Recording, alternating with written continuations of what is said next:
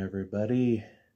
Uh, here's what we're going to talk about today stories are conflict. I'm going to leave it there for now, and then I'm going to substantiate that. Um, I'm working on a new short story.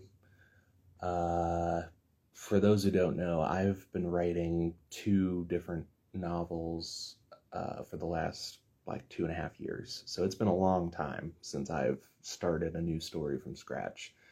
Um, I started writing the current novel I'm working on about a little over a year ago, and the character work I did for that was like early 2022. So it's been almost two years for me since I've started a new story from scratch and like worked on character development and stuff.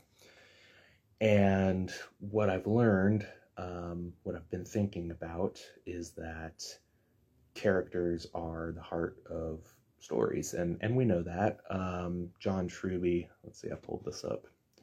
John Truby, and if you haven't read Anatomy of Story by John Truby, it's the best book on storytelling probably ever written. So I would definitely read that if you want to be a writer. It's a book for screenwriters, but everything he says can apply to novelists or short stories or, or anything that you want to do. Um, he defines a story as a speaker telling a listener how someone got what they wanted and why. A speaker telling a listener how someone got what they wanted and why. So, right at the heart of that definition is characters. And we all know that. We all know characters are central to our story and, and what they want and their differences and all that. But um, what I've been thinking about is how conflict between those characters is central to the story that we're telling. Um, you know, our hero is gonna get what he wants, but only if he's getting it over the competing desires of the other characters. You know what I mean? Like it's very rare. It's impossible, really, for for a, a hero to to not have conflict.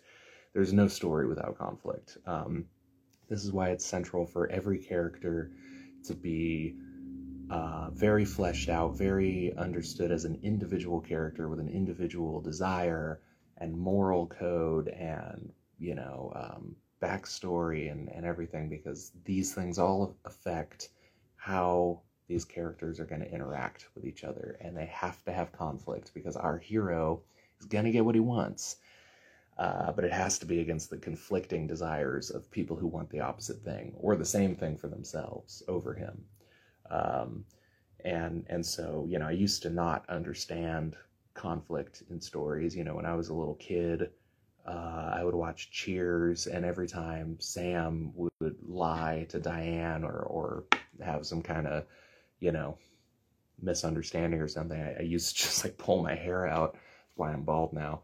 Uh, but I used to just be like, "Why would you lie? Why would you? Why would you say that? Why would you not tell her that? Like, if you guys just communicated, all of this would be avoided." But now, you know, now as a writer, I understand that stories have to have conflict.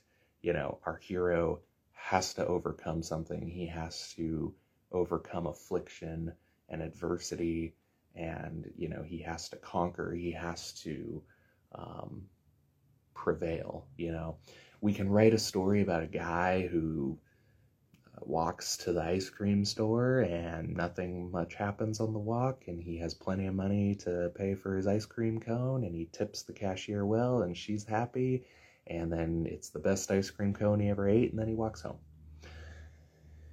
Be a perfectly fine story but it's not going to be a very exciting one. You're not going to learn anything from it. You're not going to feel like you went through anything with that character because he just didn't face anything you know? And a story is all about the affliction. It's all about the conflict and the, the friction and um, you know, so it if we learn something along with the characters when they overcome something. Um, we don't like it, especially those of us who are like good at avoiding conflict in in our real lives. We may not like um, having to create conflict for our characters, but like we afflict our characters with conflict so that like with hard circumstances you know?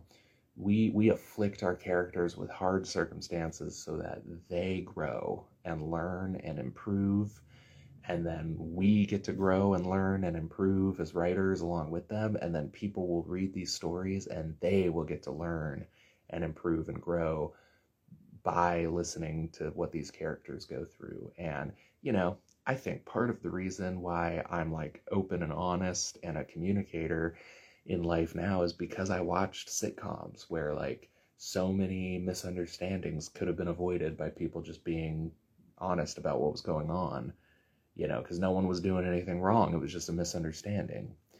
And I think that that soaked into me from an early age, and now I understand the importance of communication. So people learn from these conflicts. You know, it's one of the things that drives a story to its natural conclusion. So that's kind of my thought for the day. Um, I started extracting uh, this audio and putting it into a podcast feed.